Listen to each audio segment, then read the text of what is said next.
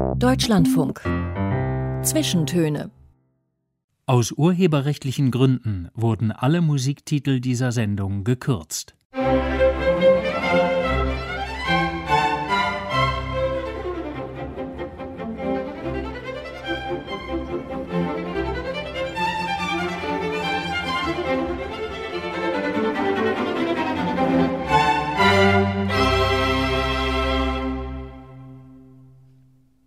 Mit Tanja Runo am Mikrofon. Und zu Gast heute ist der niederländische Unternehmer und Bürgerrechtler Soni Weiß. Guten Tag und herzlich willkommen bei den Zwischentönen. Guten Tag, Tanja.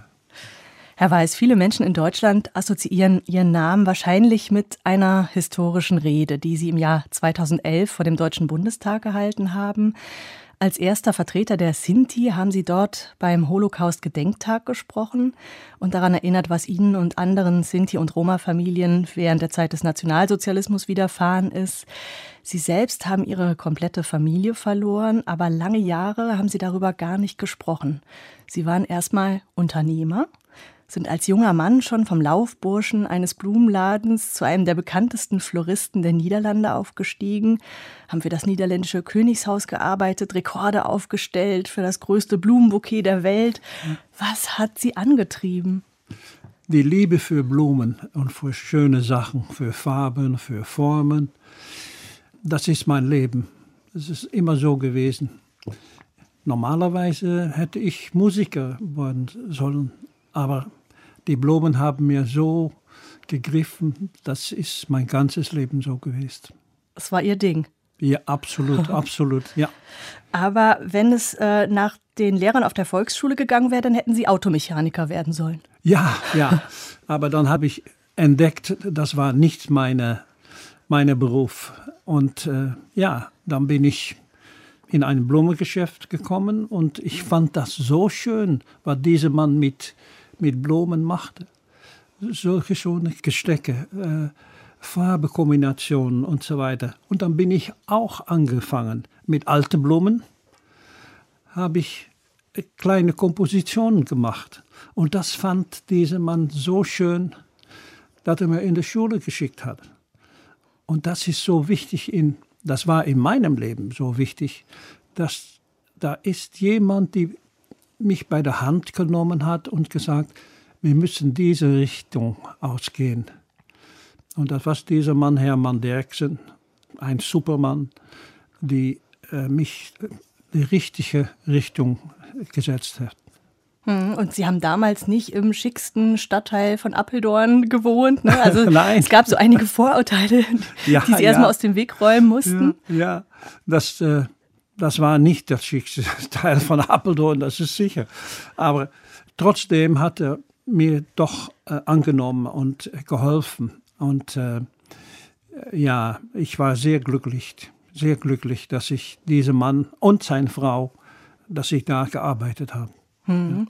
Später haben Sie über Jahre regelmäßig für das niederländische Königshaus gearbeitet, für die Krönung von Königin Beatrix zum Beispiel und für ja. die Hochzeit des jetzigen Königspaars Maxima und Willem Alexander haben Sie den Blumenschmuck entworfen und ich habe mir in Vorbereitung auf unser Gespräch nochmal die Bilder angeschaut und habe dann gedacht, Sie waren nicht so wirklich für die biederen und braven Entwürfe bekannt, oder? Also Nein. es war, gab immer sehr wilde Farbkombinationen, ungewöhnliche Kombinationen von Blumen. Ja. Waren Sie ein Avantgardist? Das glaube ich ja. Ja, immer auf der Suche nach etwas Neues. Neue Kombinationen und, und Formen. Zum Beispiel bei der Hochzeit von äh, Willem Alexander und Maxima. Ich war am ganzen Tag mit Maxima in, in der Kirche und auch in, in das Gebäude, wo äh, in Holland hat man nicht nur die Hochzeit in einer Kirche, aber auch in ein Gebäude von der Gemeinde. Mhm, so ein Standesamt, sowas. Ja, für Standesamt, ne? ja, ja. Ich habe dann zwei total verschiedene Entwürfe gemacht. Eine super moderne, eine ganz neue Art von äh, Blumenbinden. Äh, und in der Kirche hat Maxima gesagt, ich komme von Argentinien, so ich will einen Blumenschmuck wie in Argentinien. Habe ich gesagt, wie macht man das dann in Argentinien? Ja, viel. Dann habe ich gesagt, So richtig opulent, ja? ach ja, ja, barock, ganz barock. Und das haben wir gemacht in weiß, grün, gelbe Farben. Und, was für mich immer sehr wichtig ist, die Duft von, von, von die Blumen. Die muss man auch so mixen wie, wie eine Parfum. Mhm, so eine richtige Duftkomposition. Ja, ja, das ist sehr wichtig. Und für mich, das eine Moment, wenn die Gäste in die Kirche hereinkamen und gesagt haben, die Duft, das war für mich, ja, super. Und wie äh, schafft man das, dass man fertig wird, ohne dass die ersten Blumen wieder verwelkt sind, die man da reingesteckt hat? Ja, es es ist nicht nur das Entwurf und die Ausführung, selbstverständlich geholfen durch super Floristen, aber das ist auch eine Sache von jede Blume auf das genaue Zeitpunkt, die soll öffnen, Rosen Mhm, Dass zum die Beispiel. genau dann blühen, ne? Ja, und ja, das ist äh, nicht einfach. Aber äh, ja, das war meine Spezialität, dass das alles, der genaue Zeitpunkt geliefert wird und verarbeitet wird. Und dann kriegt man eine Komposition, die bis zum letzten Moment noch sehr schön ist. Jetzt haben Sie eben gesagt, ja, das war die Liebe zu den Blumen, die Sie da äh, beflügelt hat, aber Guinness Buch der Rekorde und so weiter. Ja. Also ein bisschen Ehrgeiz war schon auch dabei, oder? Ja, selbstverständlich. Ja, das Guinness Buch, das war auch gute Werbung ja? für niederländische Blumen zum Beispiel. 35.000 Rosen in ein Riesenkomposition. Und jeder hat erwartet, dass das ein Riesenhäuf, ist das gut Deutsch? Haufen? Ja. Ja, Hm? mit Rosen. Aber nein, nein, nein, das wollte ich nicht. So, ich habe einen Entwurf gemacht in ein Bassin mit Wasser, 21 Meter lang, 12 Me- Meter breit. Und dann habe ich Säulen mit Rosen gemacht. Auch wieder eine ganz neue Art von äh, Blumenschicken. Ja, das war sehr schön. Aber diese ganzen Aufträge haben Sie nicht unter dem Namen Sony Weiß gemacht, sondern Nein. unter einem anderen Namen. Damals war ich Johann Weiß. Ich habe unter drei Namen gelebt. Johann, mein offizieller Name ist Johannes.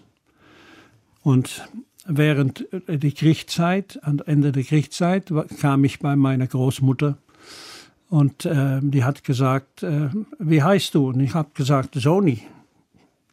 Weil das der Name war, der, den Ihre Eltern Ihnen gegeben hatten. Ja, ja. Und Ihr Rufname sozusagen. meine Rufname, meine Sinti-Name. Und dann hat meine Großmutter gesagt, ich habe damals einen Ausweis.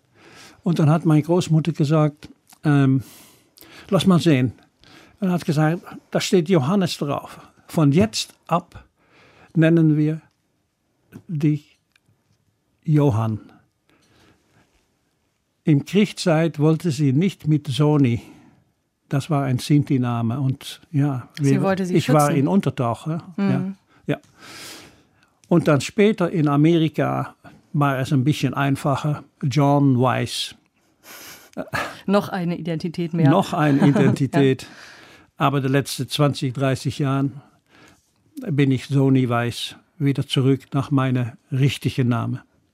Ja, wenn man so auf ihr Leben blickt, dann hat man ohnehin den Eindruck, es würde auch für zwei bis drei Existenzen mindestens reichen. Ja.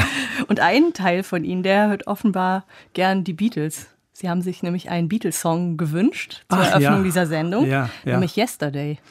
Ja, Warum den? die Beatles, die haben die Welt geändert, die Jugend. Äh, Und nicht nur wegen der langen Haaren, aber alles.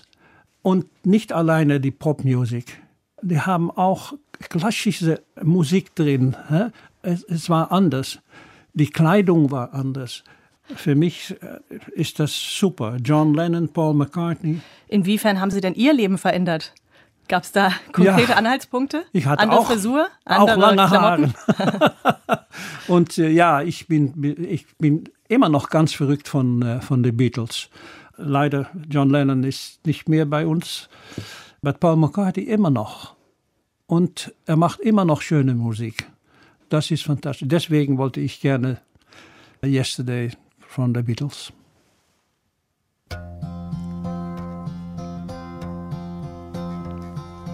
Yesterday, all my troubles seem so far away.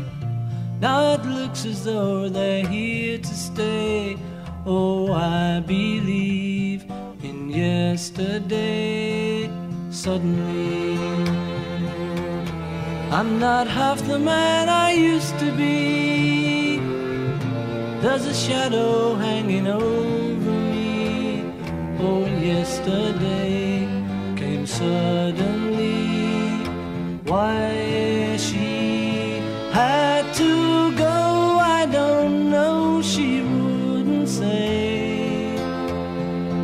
I said something wrong. Now I long for yesterday.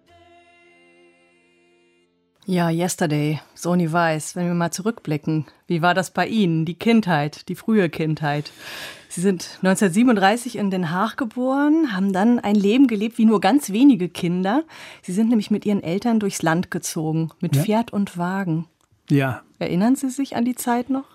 Ja, das war fantastisch. Freiheit, das ist so wichtig. Freiheit ist, ja, für, für jeder ist das wichtig, selbstverständlich, aber für Sinti, ja, wir leben durch Freiheit.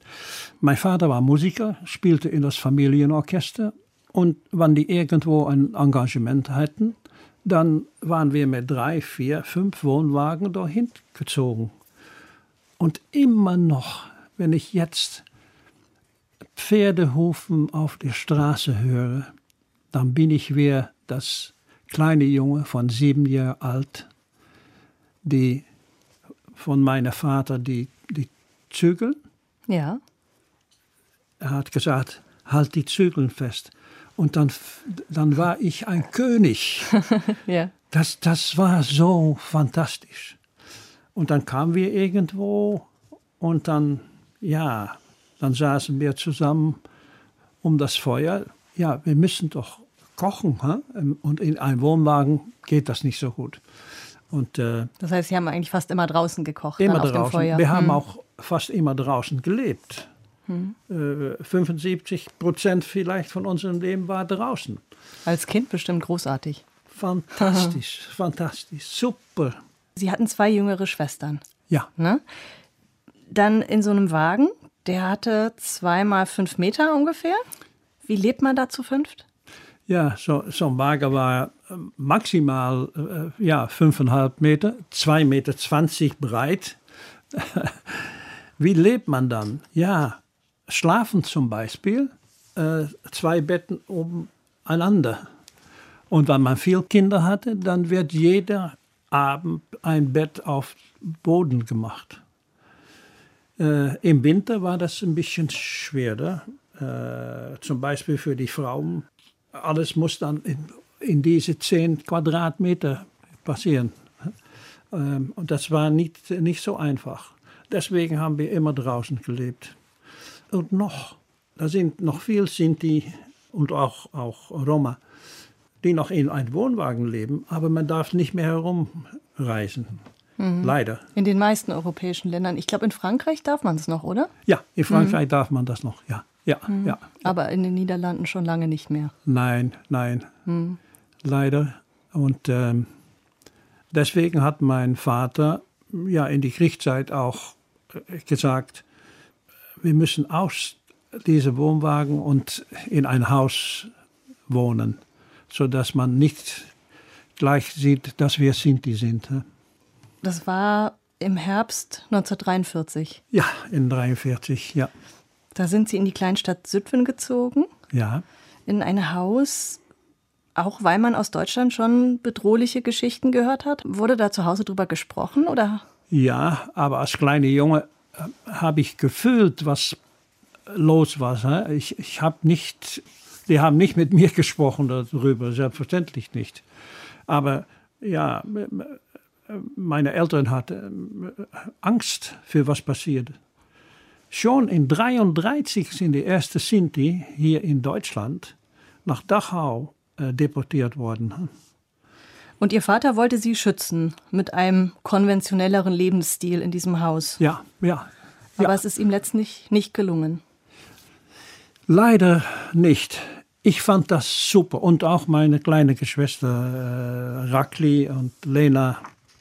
Wir, fanden das ja fantastisch, in ein Haus zu leben.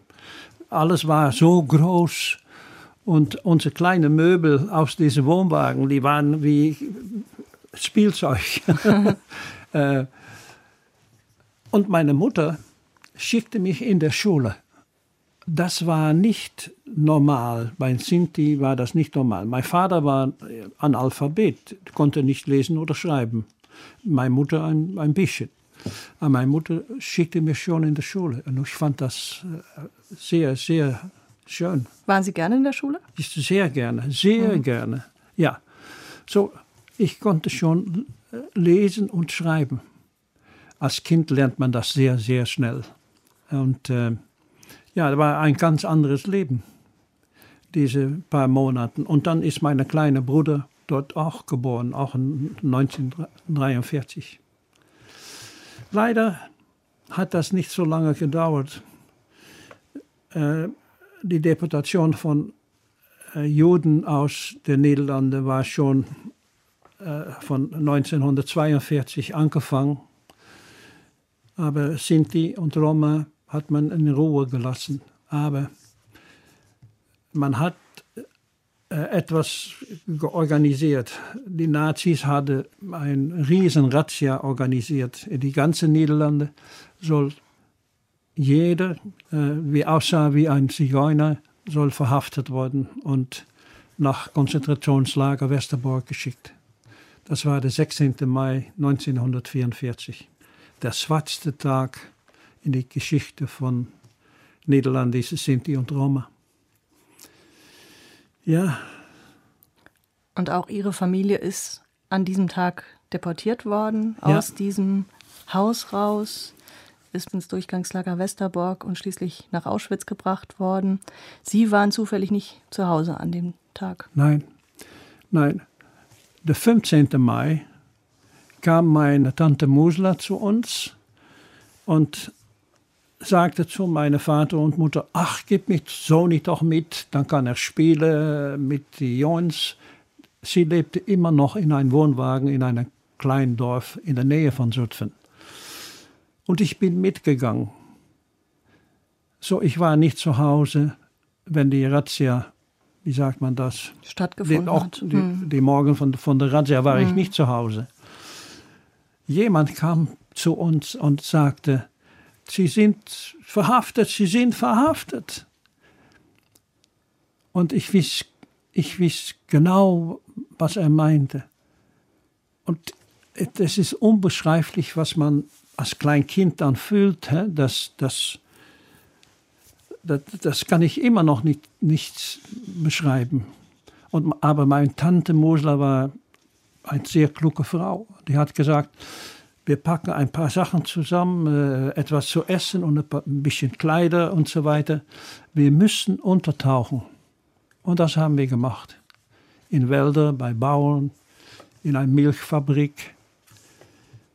Ich weiß noch genau, wie das war in die Milchfabrik. Diese riesigen Kessels von rostfrei Stahl und all diese Röhre. Und äh, wir haben, hatten uns versteckt unter diese Kessels.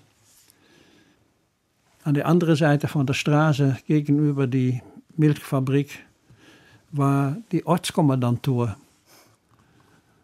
Und man hörte die, diese deutschen Soldaten laufen. Das war ein, ein schrecklich Geraus, war das. Ich, ich, ich dürfte äh, nicht, nicht zu atmen ja, wir sind dann doch auch äh, äh, verhaftet.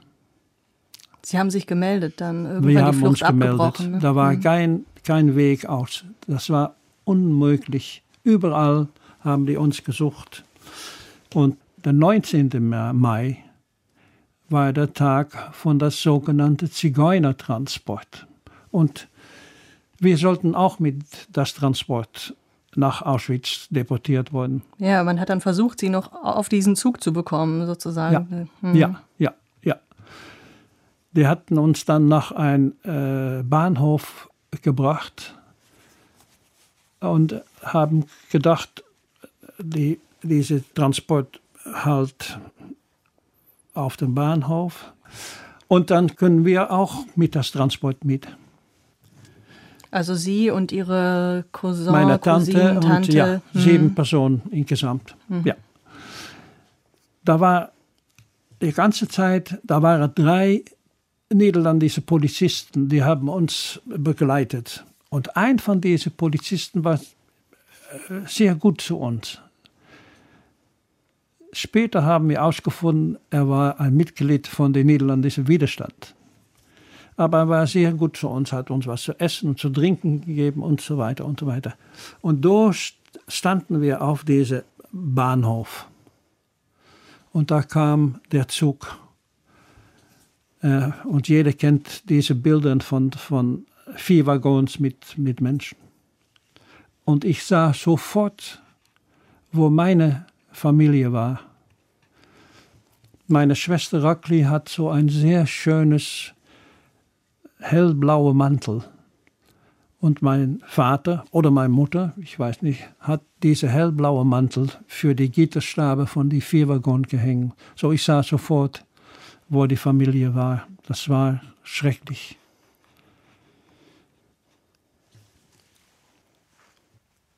Dieser Polizist, die gute Polizist, hat zu meiner Tante gesagt, wenn ich meinen Hut abnehme, musst du rennen für ihrem Leben. Ja, rennen wohin?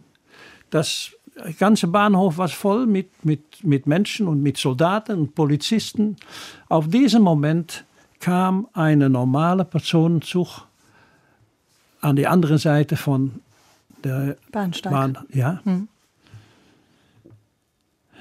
Ich weiß nicht, wie wir das gemacht haben, aber es ist uns gelungen, um in diese Personen zu, zu, hereinzuspringen.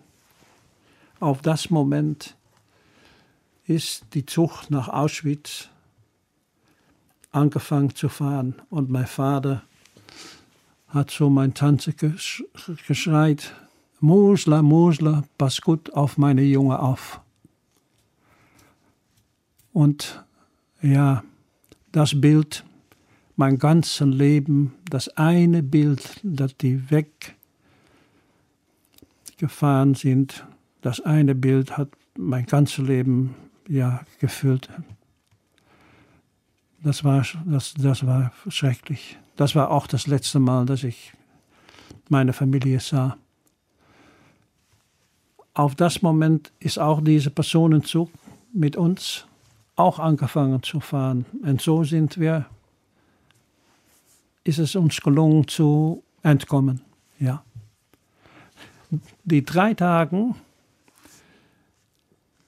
nachdem wir entkommen sind, sind für mich total schwarz. Ich weiß nicht, was passiert ist.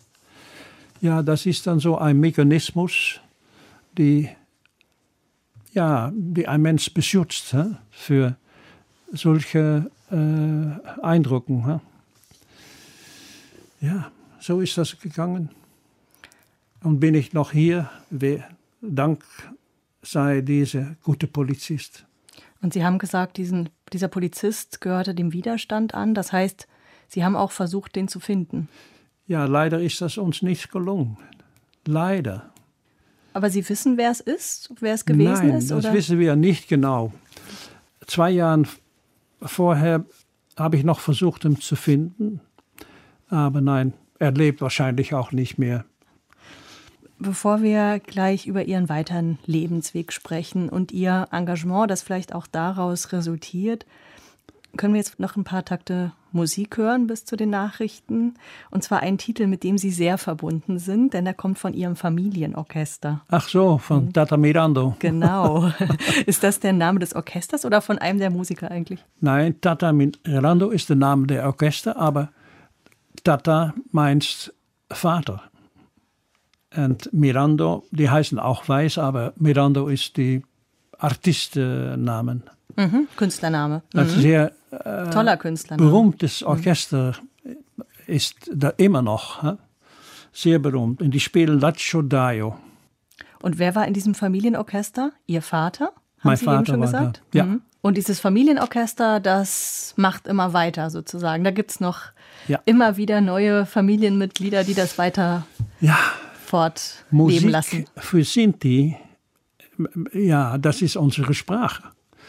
Und nicht nur unsere Sprache, aber da sind so viele äh, Sinti-Musiker, die auch damit ja, Geld verdienen, hä?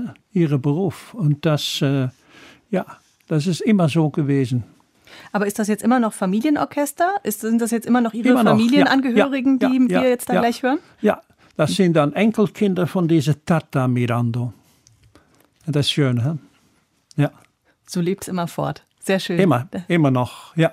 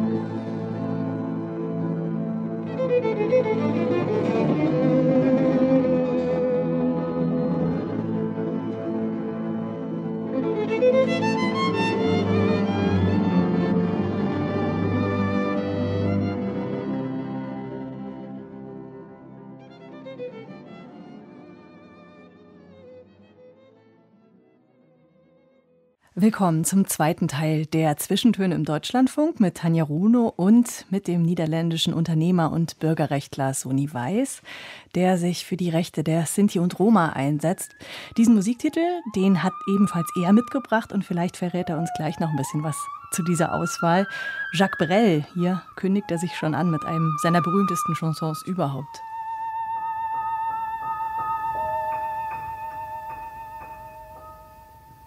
Ne me quitte pas, il faut oublier, tout peut s'oublier, qui s'enfuit déjà, oublier le temps des malentendus et le temps perdu, à savoir comment oublier ces heures qui tuaient parfois à coups de pourquoi.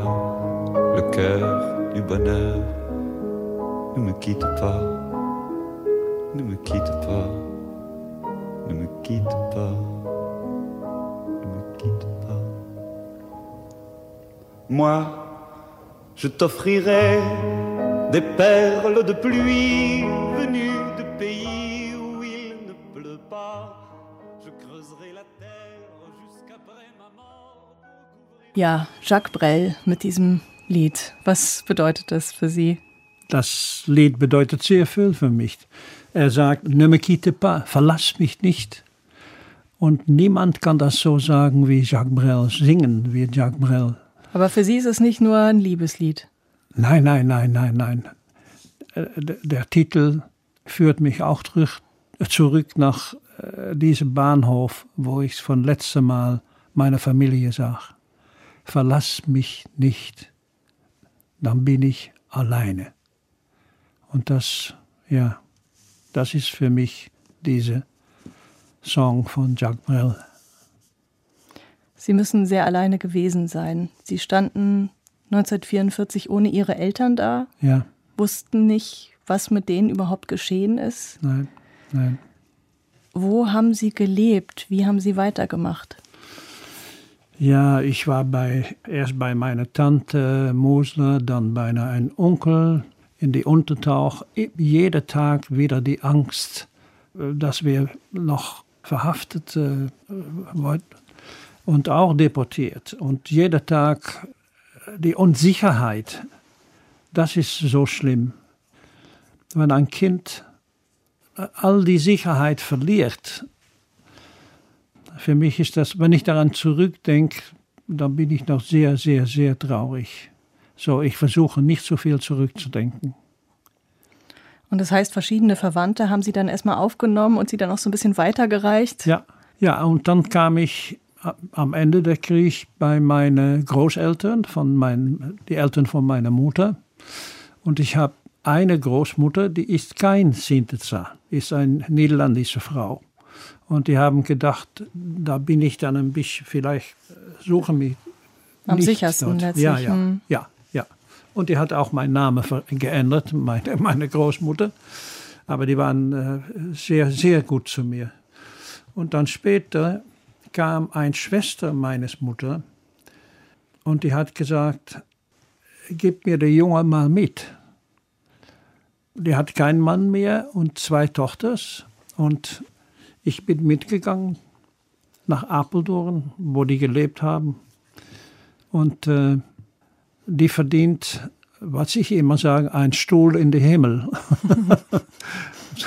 äh, die, die, hat mir ja sehr gut behandelt. Zum Beispiel, wir haben schon über Musik und Sinti gesprochen. Das erste, was sie gemacht hat, sie hat eine Gitarre für mich gekauft. Und sie hat nicht viel Geld, doch eine Gitarre gekauft. Sie hat mich einen Fußball gegeben, sodass ich mit den Jungs draußen Fußball konnte. Spiel und Musik ist sehr wichtig für Kinder, dass man nicht immer denkt an, was passiert ist. Und äh, meine Tante hat das begriffen. Und letztlich sind auch dort in Appeldorn die Weichen gestellt worden für ihr ganzes berufliches Leben später. Sie haben dort die Ausbildung begonnen zum Floristen, ja. haben dann später noch Abendschule gemacht, haben noch ein Studium gemacht, haben sich wahnsinnig hochgearbeitet und mit 24, glaube ich, hatten Sie Ihren ersten eigenen Laden. Ja, 24 Jahren. Jung war ich damals, nicht und, alt, jung. und es war auch nicht irgendein Laden, muss man sagen, sondern Sie haben den berühmtesten Floristen Amsterdams beerbt. Ja, mhm. ja ich habe da gearbeitet und in 1972 kam die äh, Floriade. Das ist so etwas wie eine Bundesgartenschau hier in Deutschland. Und dieser berühmte Florist, äh, George Kirsch, war der Haupt Entwürfe von Floriade. Und er hat zu mir gesagt, du bist mein, was wir nennen, rechter Hand. In das Jahr habe ich so unglaublich viel gelernt. Und dann wollte dieser Mann sein Geschäft verkaufen. Und das war ein sehr, sehr schöner Blumenladen. Wir hätten dort äh, Teppichen auf Boden, so schick war das. Also so ein Salon quasi. Ja, ja, mhm. ja, ja. Ja, aber ich hatte kein Geld. Ich hatte nur 48 Gulden. hm. Aber wir haben, äh, es ist uns gelungen, ja. Ja. Sie haben dann irgendwie ich eine Art Pachtvertrag gemacht oder sowas, ne? Das ja, ja, ja, mhm. ja. Toll. Und ähm, ja, ich bin angefangen. Ich hatte nur 48 Gulden zu verlieren. So. äh, wir haben das gemacht. Und Sie haben erstmal im Hinterzimmer geschlafen auch, ne? Ja, ich hatte kein Geld. Ja, statt Miete zu bezahlen, haben Sie dann quasi äh, neue Blumen gekauft für ja, Ihren Laden. Ja, ja, mhm. ja, ja. das, das war nicht einfach, aber all, all diese Lieferanten, die wir hatten, jeder hat Vertrauen in mir. Und ja, ich bin diesen Menschen immer noch dankbar. Die haben geliefert, die haben gewusst, dass ich kein Geld hatte, aber nach zwei, drei Monaten kam ein bisschen Geld herein und äh, haben wir die Lieferanten bezahlt. Äh, wichtig, man soll Vertrauen haben, sonst kann man kein Geschäft machen. Ja, mhm. ja. So, jetzt haben Sie diesen Blumenladen gehabt. Es lief fantastisch. Ne? Es wurde immer besser. äh, Dann kamen diese Engagements am Königshof und so weiter. Sie haben eine Familie gegründet, äh, haben eine sehr glückliche Ehe geführt und führen sie noch. Ja. Zwei kleine Kinder bekommen. Also alles lief eigentlich ganz fantastisch. Und dann haben diese Erlebnisse von 1944 aber irgendwann begonnen, sie wieder einzuholen. Wie fing das an? Ja, ich, ich habe so viel gearbeitet äh, und gemacht, äh, dann hat man keine Zeit zu zurückdenken. hm? Das auch bei äh, jüdischen Überlebenden hört man das auch immer. hm? Arbeit, Arbeit, Arbeit, nicht, keine Zeit zum zurückzudenken. Aber da kommt dann ein Moment, dass, dass das wieder da ist. Und dann braucht man Hilfe. Und ich habe sehr gute Hilfe gehabt von einem äh, Psychiater. Ich hatte nie mit jemand äh, über die Vergangenheit gesprochen. Auch nicht mit Ihrer Frau oder Ihrer Familie? Ganz wenig, ganz wenig. Aber mit diesem Psychiater habe ich die ganze Geschichte erzählt. Und, und das hilft. Wie haben Sie das gemerkt, dass da irgendwas nicht stimmt? Auch meine Frau hat da eine Rolle in gespielt. Die hat gesagt, so geht das nicht lange. Die hat bemerkt, dass, dass etwas bei mir äh, ja, passierte. hm? Und dann hat sie gesagt, du soll Hilfe suchen. Und sie hatte recht. Und es gab auch Situationen, wo Sie sich im Alltag auf einmal seltsam verhalten haben oder in bestimmten Situationen auf einmal reagiert haben auf eine Weise, die Sie nicht verstanden haben, oder? Nein, ich bin ein sehr ruhig Mensch und aber ja, das gab Situationen, wo ich richtig aggressiv reagiert habe. Ich soll als Soldat, wie heißt das? Sie sollten als Soldat eingezogen werden? Ja, ich soll als Soldat eingezogen werden. Und ich habe gehört, So ein Wehrdienst äh, quasi äh, zum, Ja, ja. zum Wehrdienst. Ja, Mhm, ja. mhm. Und äh, ich, hab, ich hatte gehört, dass äh, wenn dein Vater in äh, Kriegszeit umgekommen ist, dann Dann muss man braucht- nicht hingehen. muss man Mhm. nicht, nicht Wird man freigestellt. wird man ja. Mhm. freigestellt. So ist das.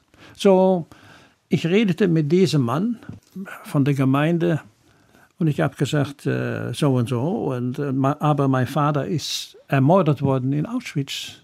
Ne, nicht in Auschwitz, in Mittelbau-Dora. Und der Mann hat mich angeguckt und gesagt, ja, aber das gilt nicht. Und dann Warum nicht? Weil das einfach, weil das nicht dokumentiert war irgendwo oder? Das weiß ich nicht. Ich weiß nicht, ich, alles war schwarz. Ich habe diesen Mann bei sein genommen. Am Schlawittchen Äh, ja. quasi. Ja. Und äh, ja, das, das war, war schlimm. Ich habe ihn durch diese, Durch diese Öffnung durchgezerrt? Ja, Oder was? Über ja. den Tisch gezerrt? ja, Aha. und äh, ja, da kamen viele Leute, selbstverständlich, das, das, das war schlimm, das war schlimm. Aber das eine Moment, dass dieser Mann hat gesagt, ja, aber das gilt nicht, das war für mich der Trigger, äh, wie heißt das? hä? Da hat sich ein Schalter umgelegt bei Ihnen. Ja, ja, ja. Ja, das, diese Sache passierte. Ja, ich, ein, ein, so etwas auch. Meine erste Ausstellung in, in Deu- Deutschland, in München zum Beispiel. Da war ein Mann und er sah aus wie die, die Soldaten, die SS-Soldaten wie in, in Kriegszeit. Das heißt, Und, Stiefel ja, Stiefeln und so ein, ein Scheitel? äh, ja, schlimm, schlimm, schlimm. Und er schreite, das sollst du nicht machen und das sollst du nicht und schnell und weit. Und das genau dasselbe. Und in einer Minute Ladermann unter diese LKW äh, und ich habe ihn da Oh weh. Äh, Es war schlimm, es war schlimm. Und ich bin nicht so. Ich, ich, äh, ich bin nicht, äh, ja, wie heißt das in Deutsch? Ich weiß, ich habe Sie sind nicht. eher ein friedfertiger Mensch, Ja, würde ja, ich jetzt ja, äh, so den Eindruck Aber man kann, man kann sich selbst dann nicht mehr. Wiedererkennen. Nein, nein, nein, das war schlimm. Und dann das, haben Sie sich aber auch Hilfe gesucht und Ja, gefunden. ja, ja, ja. Mhm. Und Sie haben sich schließlich auch mit Ihrer Familiengeschichte konfrontiert. Sie wussten ja ganz lange gar nicht, was mit Ihren Eltern und Ihren Geschwistern wirklich passiert ist. Nein, das war das Schlimmste. Die Kriegszeit war schlimm. Aber ich habe die Erfahrung, dass die Nachkriegszeit noch schlimmer war. Leben die noch? Kommen die zurück? Und dann, dann sind da äh, Leute, die sagen, ach, deine Mutter war so intelligent, die ist vielleicht in der russischen Zone und die kommt dann später zurück. Ja, die Unsicherheit unträglich. Das kann man nicht, als Kind kann man das nicht tragen. Und bis jetzt haben wir keine offiziellen äh, Dokumenten, dass meine Mutter und die Kinder, meine Schwester und äh, mein Bruder, äh, tot sind. Von meinem Vater, ja, die war in Mittelbau-Dora. Und wir In so einem dann, Arbeitslager Ja, Arbeit. sozusagen, wo diese V2 ja, hergestellt wurde, in so unterirdischen Waffenindustrie. Waffenfabriken. Ja, ja, Mhm. das war sehr schlimm. In Auschwitz, wenn so ein äh, Zug mit vier Waggons ankam, auf der Rampe, äh, die Menschen mussten rauskommen, werden gleich selektiert. Links ist man noch arbeitsfähig, rechts gleich in der Gaskammer. Nicht mit Sinti und Roma. Die werden als in het Zigeuner-Familienlager inhaftiert. Man wollte uns bestudieren. Aber die Situation in das Zigeunerlager war schrecklich. Äh, Krankheiten, nicht zu essen, nicht zu trinken. Äh, Ich muss oft an meine Mutter denken. Die war da mit ihren Kindern und hat vielleicht ein kleines Stückchen Brot aus ihrem eigenen Mund abgespart, um ihre Kinder in Leben zu halten. Und was passierte?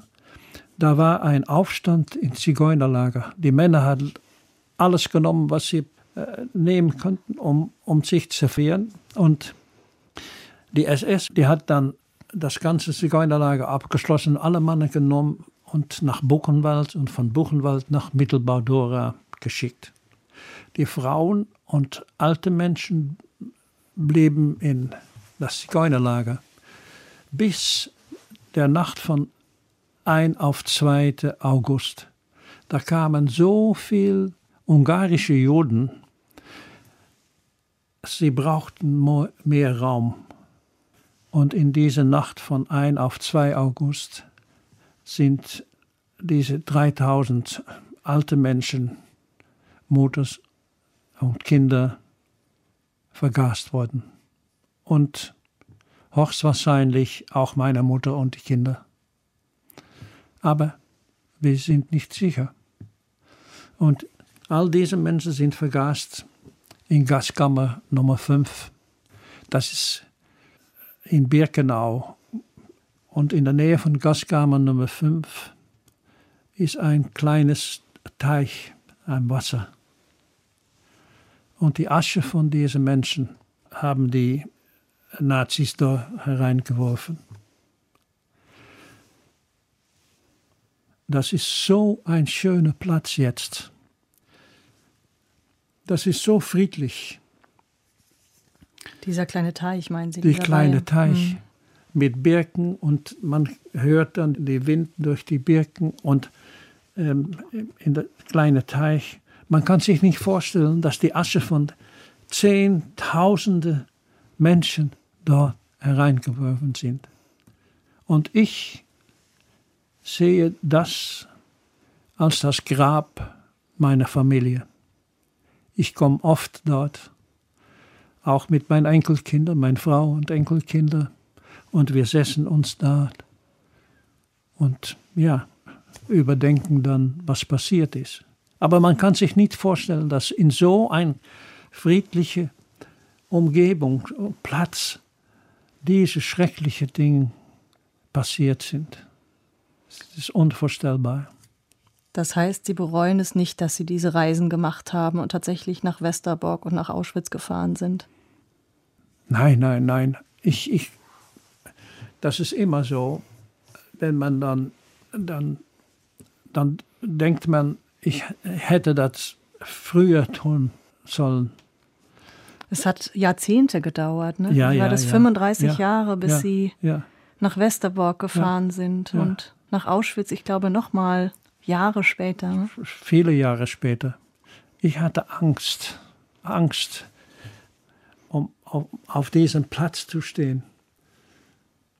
Aber das ist, das ist, ja, es ist gut, dass wir das gemacht haben. Auch mein Vater. Ich habe genau gestanden auf dem Platz, wo mein Vater, wie heißt das, ermordet worden ist. Genau auf diesem Platz. Der ist Und bei dann- irgendeinem Angriff sozusagen Ja, verwundet Angriff, worden. Ne? ja, ja. Da gab es einen Angriff auf diese Waffenfabriken und dabei ist er umgekommen. Mhm. Ja, ja. Aber dann fällt alles zusammen. Hier von innen, bei mir. Und dann habe ich auch, ja, wie sagt man das, Friede damit. Das ist, ja, ich bin ja, froh, dass ich das gemacht habe. Ja. Und ich, jetzt führe ich äh, zum Beispiel in Auschwitz äh, Gruppen von jungen Roma und Sinti führe ich herum und erzähle, was passiert ist und so weiter. Das ist auch, äh, finde ich, sehr wichtig, dass unsere jungen Leute wissen, was passiert ist und was morgen wieder passieren kann. Ich bin überzeugt, dass viel zu wenig Menschen wissen, was passiert ist. Deswegen heißt mein Buch auch Der vergessene Holocaust. Wir müssen darüber reden. Und Sie machen seither sehr viel. Sie sind Mitglied des niederländischen und des internationalen Auschwitz-Komitees. Sie fahren eben mit Jugendlichen in Konzentrationslager. Sie haben das Buch geschrieben, Der vergessene Holocaust. Aber Sie haben auch früh schon erkannt, dass es eine offizielle Vertretung braucht, um verhandeln zu können, um auch Rechte einfordern zu können, oder? Ja, ja, absolut. Ja. In äh, den Niederlanden waren wir nicht gut organisiert. International, yes. Aber in den Niederlanden war das nicht äh, der Fall. Ich habe äh, zusammen mit meiner Nicht äh, Lala Weiß haben wir äh, gekämpft dafür. Das ist wichtig. Nicht nur, omdat wir ein klein bisschen Geld bekommen haben, maar um die Anerkennung, was mit uns passiert ist. Die haben das offiziell anerkannt. Das finde ich sehr, sehr wichtig. Das war in das Jahr 2000 und ich bin sehr froh damit, ja. Und Ihr Cousin und Ihre Nichte, die haben letztlich die nationale Sinti-Organisation LSO gegründet. Ja. Stimmt es? Ja, Mit Ihrer Hilfe. ja. Landelijke Sinti-Organisation, ja. Ich frage mich, wie ist das, wenn man auf einmal für eine Gruppe spricht, die lange gar nicht organisiert war? Und da erheben auf einmal ein paar Leute die Stimme. Wie waren da die Reaktionen auch aus der eigenen Community? Fanden das alle gut? Ja, äh, weißt du, die Sinti, die sagen immer, ach, lass mal, wir sind so eine kleine Gruppe, wir wollen das nicht. Und da waren auch viele Sinti dabei, die waren nicht einverstanden mit, was wir gemacht haben. Damals waren die da nicht mit einverstanden. Was Jetzt- haben die denn kritisiert? Die wollen nichts zu tun haben mit Gage, mit Außenstehende. Und das ist, was passiert ist.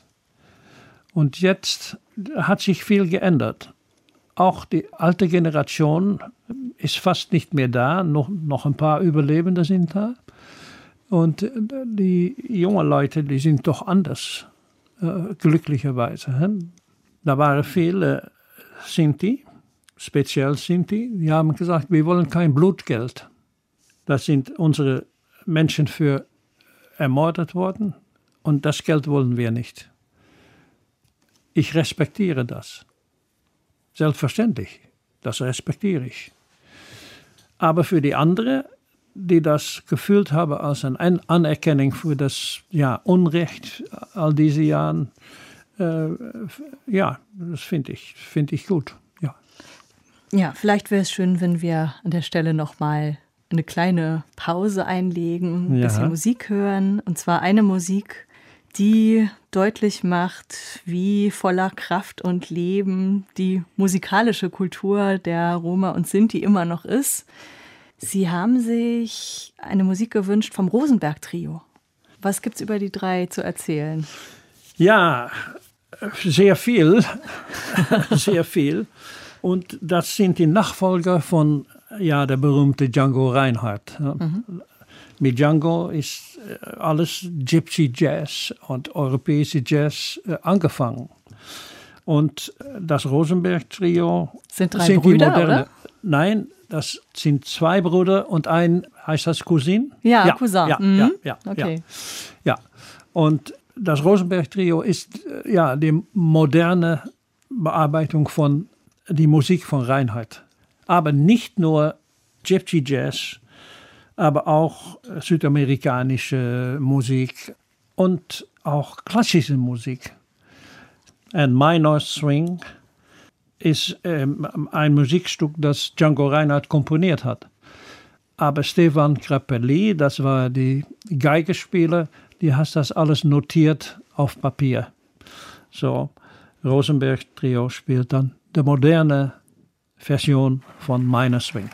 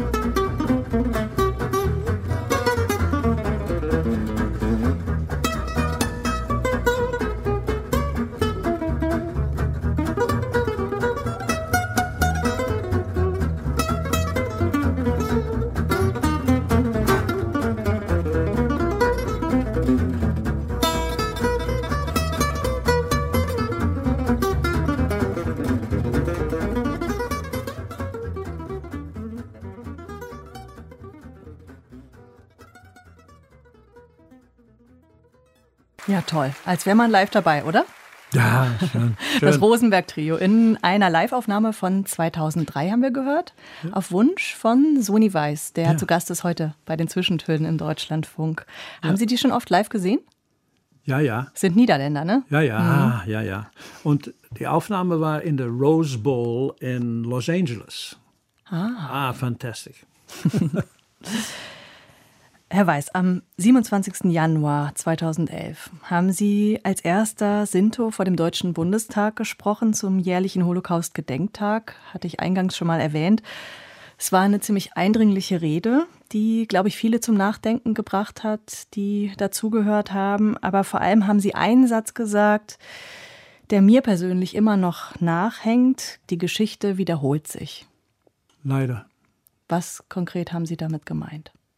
Ja, das war 2011.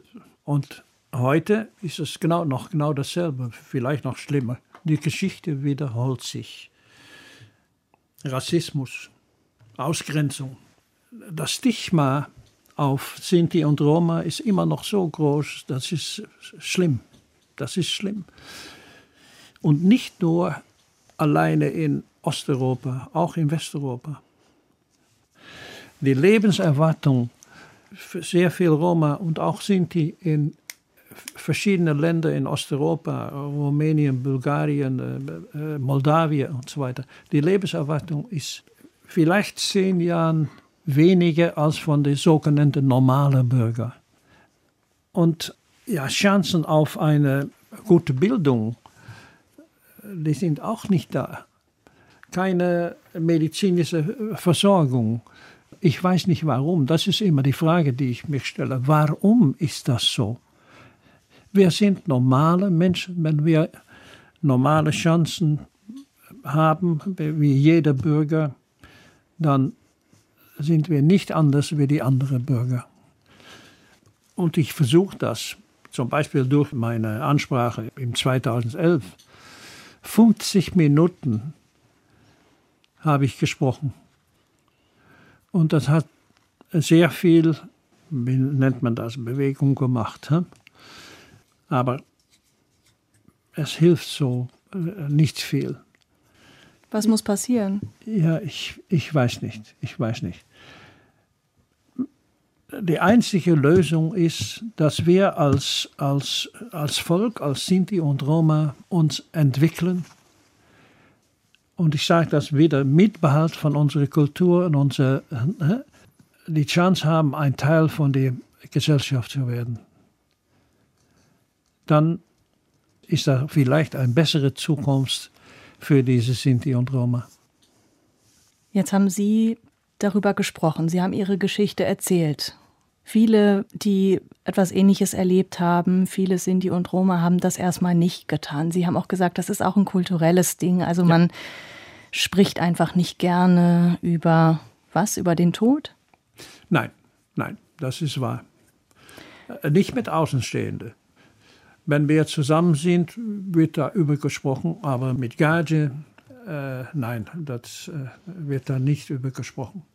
Hat sich, denn, hat sich das denn ein bisschen geändert, äh, nachdem Sie und ja auch ein paar andere angefangen haben, darüber öffentlich zu sprechen? Ist das ja, mehr geworden? Langsam, aber und, ja, langsam ändert sich das.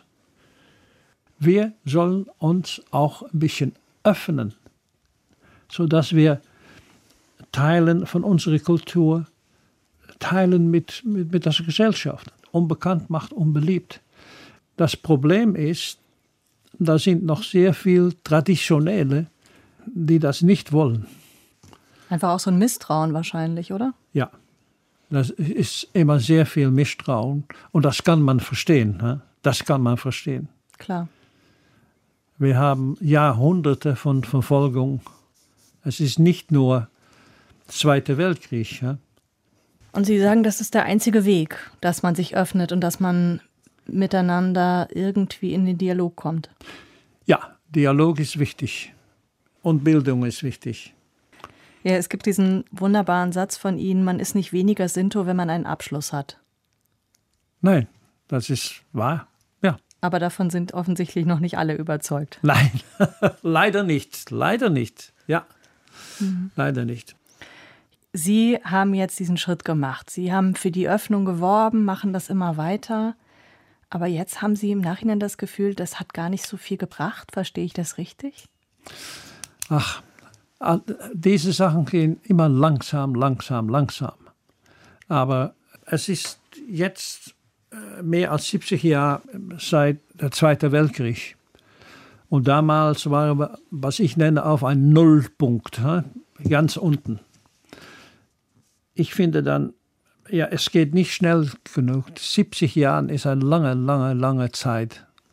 Und glücklicherweise haben wir jetzt junge Leute, die studieren und, und so weiter. Und mehr von diesen jungen Leuten das machen, das hat einen Einfluss auf andere junge Leute und noch mehr auf die Älteren. Die Älteren, die haben den Schlüssel. Äh, da sind zu viele Eltern, die sagen, ach, das brauchen wir nicht. Wir haben das für Jahrhunderten ohne äh, Studie gemacht, ohne, ohne, ohne Schulung Schule gemacht. Hm. Ja. So, die Eltern äh, haben das Schlüssel. Die sollten ihre Kinder, ihre Enkelkinder sagen, es ist wichtig, in der Schule zu gehen, es ist wichtig zu studieren, es ist wichtig, Teil von der Gesellschaft zu sein. Nach meiner Meinung. Ja, ich wollte sagen, da sitzen Sie wahrscheinlich manchmal auch zwischen den Stühlen, oder mit dieser Meinung? ja, ja, das ist wahr. das ist wahr. Wenn ich die Tage mit äh, Freunden gesprochen habe über unser Gespräch, dann haben die oft gesagt, äh, ja, Roma und Sinti, wie war das nochmal? Das ist doch eigentlich von der Kultur her total ähnlich. Kommen die nicht auch aus derselben Region und so weiter? Äh, und Sie haben mir im Vorfeld nochmal gesagt, nein, das ist völlig unterschiedlich.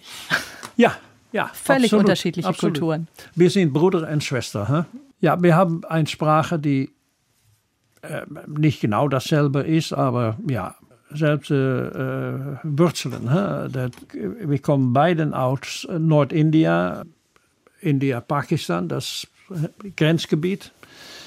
Aber ich denke, dass äh, Sinti mehr traditionell sind als Roma.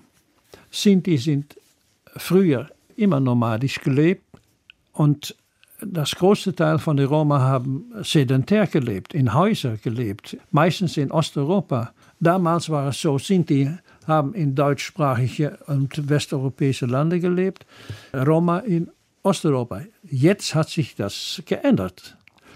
Aber wie jede Sprache ist unsere Sprache auch lebendig. Ja? Zum Beispiel in das Romanes von Sinti sind sehr viel äh, deutsche Einflüsse in Worte. Ein Spiegel, äh, sagt man dann Spieglo. Nein, das heißt kein Spieglo. Die Originalwort ist dicke Pasclo. Ah, okay. Und das ist quasi die das- eingedeutschte Version. Ja. Aber das gilt auch für die Roma, die in Osteuropa gelebt haben und dann äh, Wörter aus das äh, Romanisch oder äh, Russisch äh, in ihrer Sprache haben. Das ist ganz normal. Das Also, ist ganz normal. Wenn Sie eine, eine Roma-Familie in Amsterdam treffen, zum Beispiel, können Sie die schon verstehen. Können ja, sich mit denen unterhalten. ziemlich, ja, ja, ziemlich gut. Ja, ja, Würden Sie ja. es auch machen? Ja, ja.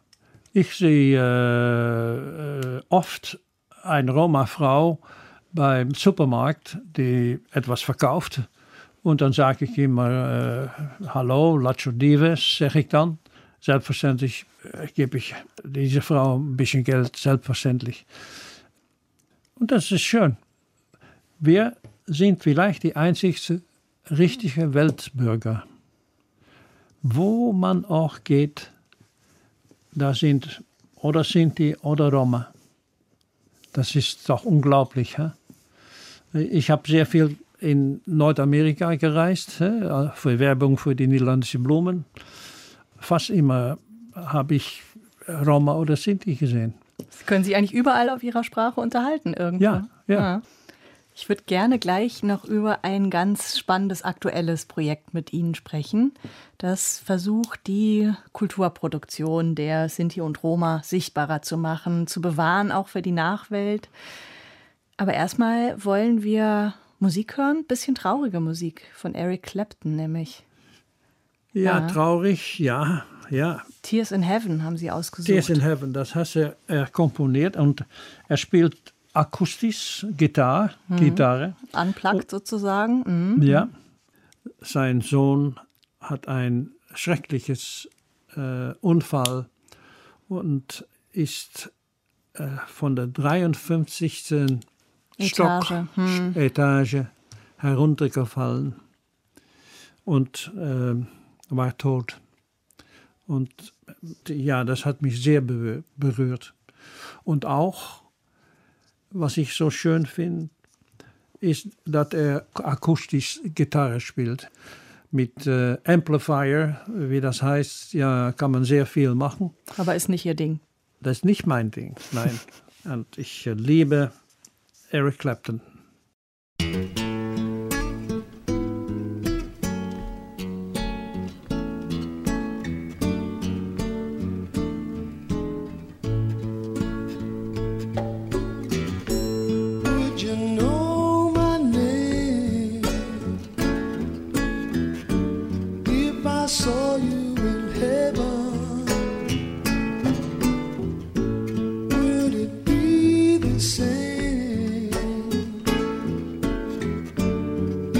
So.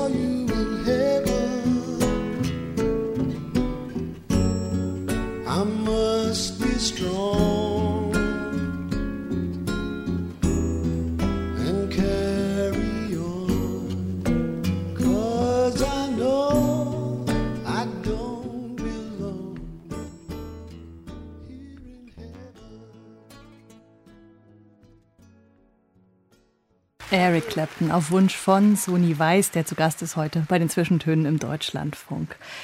Herr Weiß, unbekannt macht unbeliebt, haben Sie eben gesagt. Ja. Und in den Kontext passt vielleicht auch ein Projekt, das Sie mit auf den Weg gebracht haben, das sogenannte ROM-Archive, das gerade im Entstehen ist. Das soll werden so eine Art virtuelles Museum, wenn ich das richtig verstehe, das die Kultur der Roma und Sinti dokumentieren soll, im Netz zugänglich machen soll für jedermann. Wie genau kann ich mir das vorstellen? Was finde ich dann da? Ja, fast alles, hoffen wir. Wir haben ein, eine Abteilung Musik, Tanz, aber auch Literatur. Äh, Roma schreiben ihre Kultur. Sinti dürfen das nicht, die dürfen das nicht schreiben. Sie dürfen Ihre Sprache nicht schreiben, oder wie Nein, ist das? und auch verschiedene andere Sachen nicht. So, all diese Sachen von unserer Kultur, unserem Leben werden durch Sinti und Roma jetzt aufgeschrieben, wissenschaftlich unterstützt. Ja, Aber Moment, jetzt haben Sie eben gesagt, ähm, Sie dürfen das eigentlich gar nicht aufschreiben. Was, wie machen Sie äh, das dann? Sinti dürfen das unsere Sprache nicht aufschreiben und verschiedene andere Sachen auch nicht. Aber Roma dürfen das wel. Das heißt, die schreiben dann ihre Sachen auf. Nein, so geht das, so geht das nicht. Ja, das ist sehr schwer zu erklären. Ich darf auch über verschiedene Sachen hier nicht zu sprechen. Das, das ist so.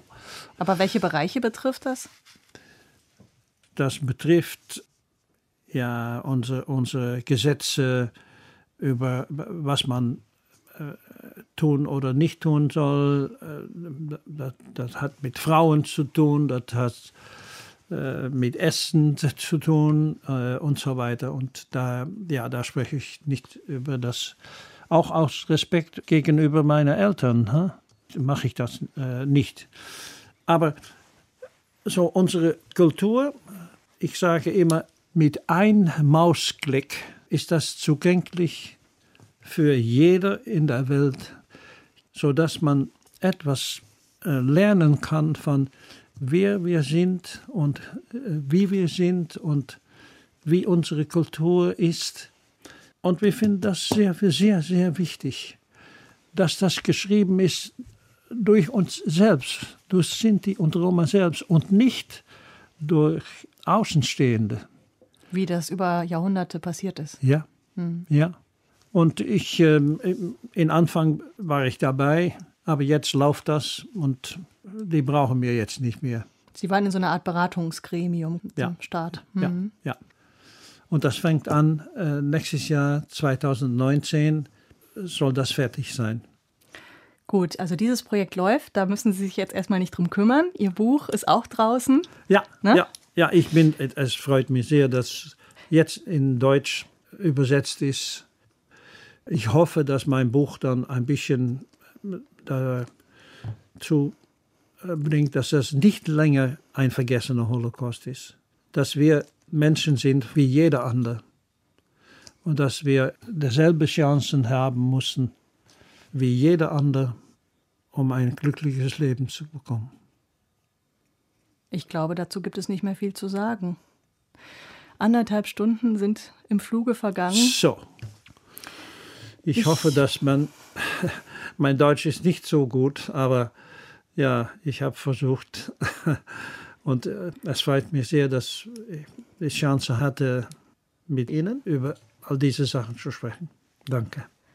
Ja, und ich danke, dass Sie die Erfahrungen mit uns geteilt haben und sie auf Deutsch mit uns geteilt haben.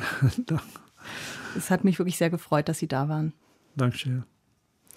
Und ich möchte noch verweisen auf zwei Publikationen, nämlich einmal das Buch, das wir genannt haben, Der vergessene Holocaust bei Hansa auf Deutsch erschienen und das sehr schöne Hörbuch im Verbrecherverlag.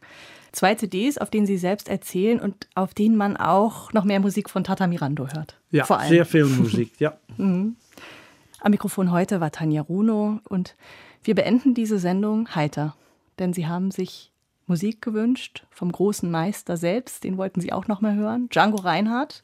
Einer musste rein, ne? Ja. Sie spielen selbst auch Gitarre, ne? So Uni weiß. Ja, ich spiele ein klein bisschen. Aber Django ist das große Vorbild für jede Sinto in der Welt, wenn die Musik machen. Er ist äh, einmalig. Also erweisen wir ihm noch die Ehre. Danke.